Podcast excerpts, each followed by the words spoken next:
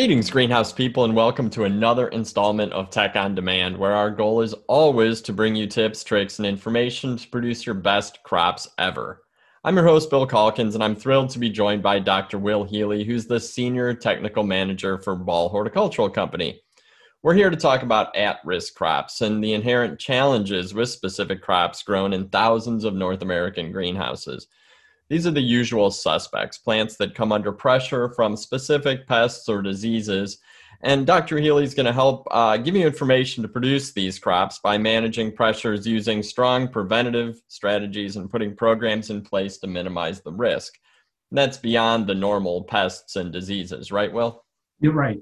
you know, and that's um, the one crop that we're going to talk about today is really kind of an interesting one because of that. Um, it's most people don't know about it because they're just starting to get back into growing cannas. So it's really kind of an exciting um, topic to talk about to get people aware of just a risk that they need to be um, looking out for and understanding how to manage it. And it's cool because I really like cannas. They do add a lot of flair to mixed containers and even in the landscape now with some of the new varieties. And I, I think we all kind of know the basics of at risk crops, but there's a lot more that Will has to share. So, Will, when you're working with growers, uh, talking about at risk crops with some of the production teams and how to manage them, what are the steps you go through and, and how should folks approach uh, at risk crops when they're planning? I guess in the hopes of minimizing challenges throughout production. I think we're going to look a little bit at uh, at the classic triangle, right? Yeah. Let, us just talk about this. Um, you know, the classic disease triangle of the plant, the pathogen, and the environment um, or their cultural conditions. When you have all three of them together, a little bit of a stir of the pot, and suddenly you've got problems. So when we talk about um, crops that are at risk, we really need to sit down and, and ask the question what are the risk factors that we need to be managing as growers to be successful? Cannas, of course, fell out of favor many years ago because people used what are technically called rhizomes. A lot of people just call them bulbs. It was that, that big bulb thing. Um, and what was happening is you get a lot of disease problems, streak, and you just they just didn't perform well and they fell out of favor. Although consumers love them, they provide a spectacular um, focal point in the garden. So let's let's talk a little bit about what's changed and what are some of the options you know, the first one that we need to remember is that with the cannas, you really need to use seed or tissue culture. Primarily seed because it's much easier and more cost effective than tissue culture, but you need to make sure that you're using tested seed, seed that has been tested to be free of various viruses. This is a virus problem, um, unlike any of the other crops that we've been dealing with, Bill you know, in the past, we've talked about a number of crops where there's bacterial problems or there's fungal problems, um, you know, impatiens downy mildew being one that comes to mind. But there's um, this one is a pure virus problem.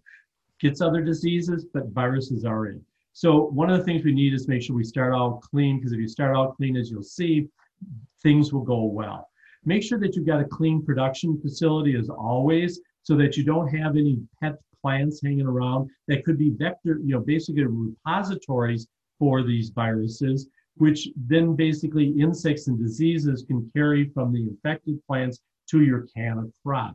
Make sure that you're using optimum cultural protocols because with a lot of viruses, any kind of stress condition causes that ex, um, expression of the virus. So we really want to be able to focus on that. So let's keep in mind the um, disease triangle as we move through our next crop that we're going to talk about, which is um, cannas. So, you know, by all means, at-risk crops, canna, today's topic.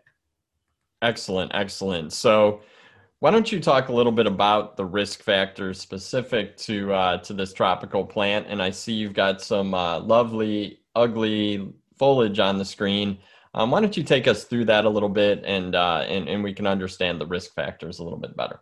Of course, Bill, the, the beauty is in the eye of the beholder. Now, some people would say these are lovely variegated plants, but a pathologist or probably your local plant inspector would beg to differ with you if you um, started seeing a lot of expression of this. Probably, if you look at um, picture D, which is the um, sec- whoops, the second one um, down, it um, on the left-hand side where you've got a little red, this is one of the symptoms that you can see where all of a sudden the um, the red foliage takes on this variegated green and red, which is kind of un, undesirable.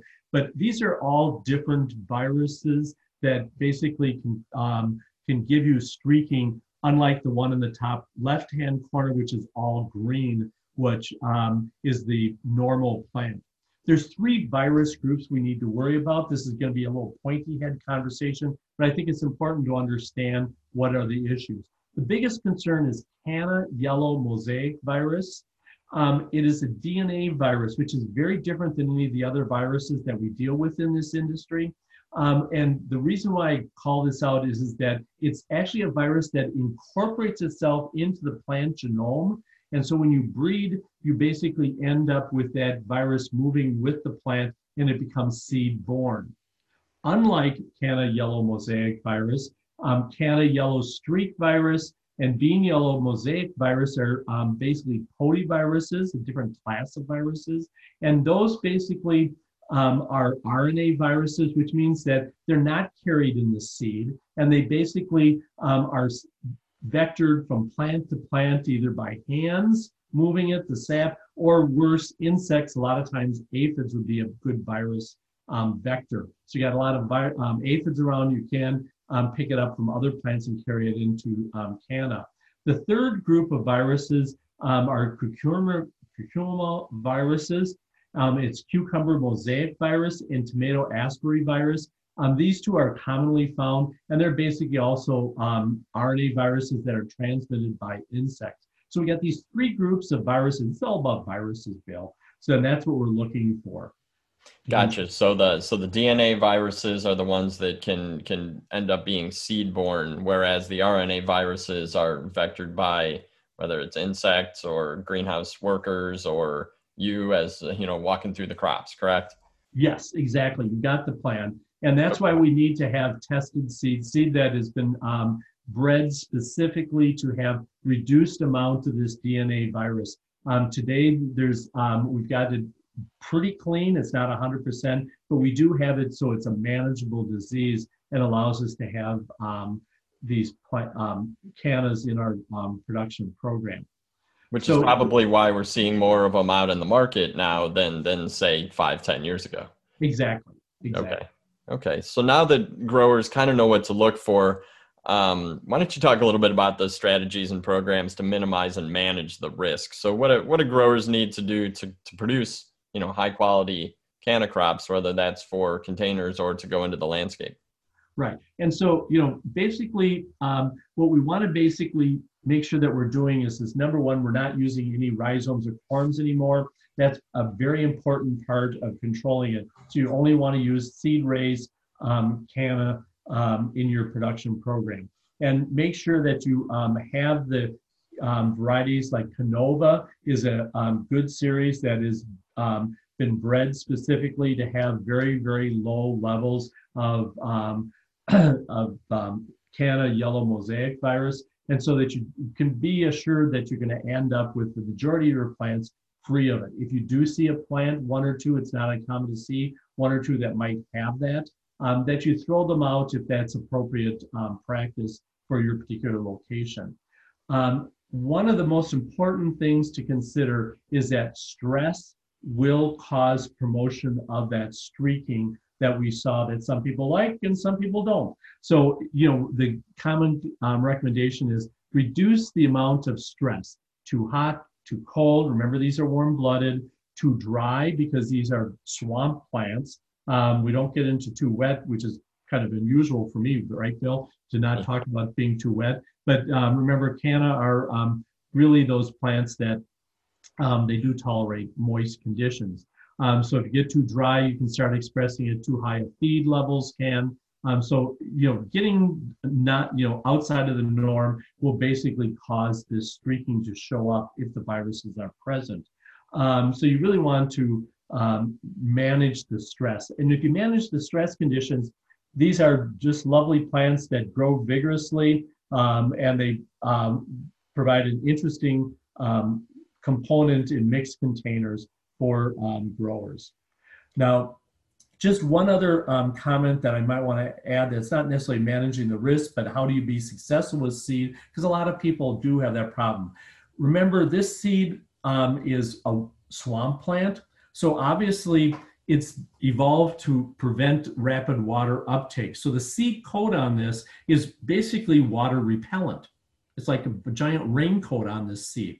So to get the seed to germinate, what they've done is they've gone and used a laser. These are high-tech seeds, and they've drilled two little laser holes so that the water can get into the seed.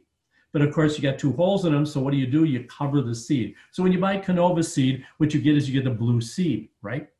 And so what happens is that the coating is on there to plug up those holes. Now, being a, a swamp plant, you want it to be wet. And this is why it is absolutely imperative that you go and take that seed and you bury it. This is the only seed that I know of that we recommend, Bill, to actually bury. If you can see these um, blue seed floating on the top of this of the um, soil, you got problems. They're not going to germinate. You need to push them down and soak them in and you soak them in really well. So you bring them basically management at a level four or five um, for the first stow, probably five, six days. And then that way you'll get improved, more uniform germination. That's really the hardest part of this crop is when people don't get them wet enough and they don't bury them and then they float up like rocks in the soil. So those are kind of the things you do to manage the risk and manage this crop. Excellent. Quick question. So when I look at the the picture on the left versus the picture on the right, how quickly does that express itself on the foliage? Is that something that happens quickly, or does it happen over a period of time? It's um, a it's usually a very slow progression. So if you stress the plants, you might see a little bit. The more stress you give it, the more it is, and eventually gets to the point where it becomes very um, distracting because only one or two leaves on the plant will actually show those symptoms. Um, and so if you take a look at the PowerPoint presentation or the um, other documents, supporting documents that we have available, um, you'll be able to see um, a lot of pictures of what you should be looking for when you have these various viruses. Excellent. So, real quick, before we wrap up uh, this installment of At Risk Crops, uh, in our discussion of cannas, let me just call out a few additional resources to check out. We do have a, a very good uh, list of videos on at-risk crops already on the Ball Seed YouTube channel. You can actually find a playlist for at-risk crops.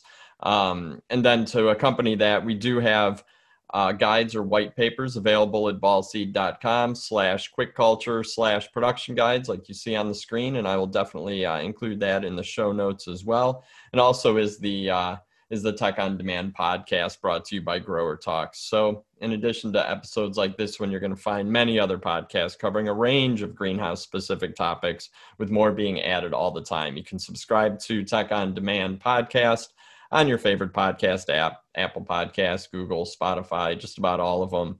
Uh, at this point, or go to growertalks.com slash tech on demand. So, Will, thanks for your time and all the team's uh, hard work on collecting this information. And uh, we'll be back to talk about more at risk crops. Excellent.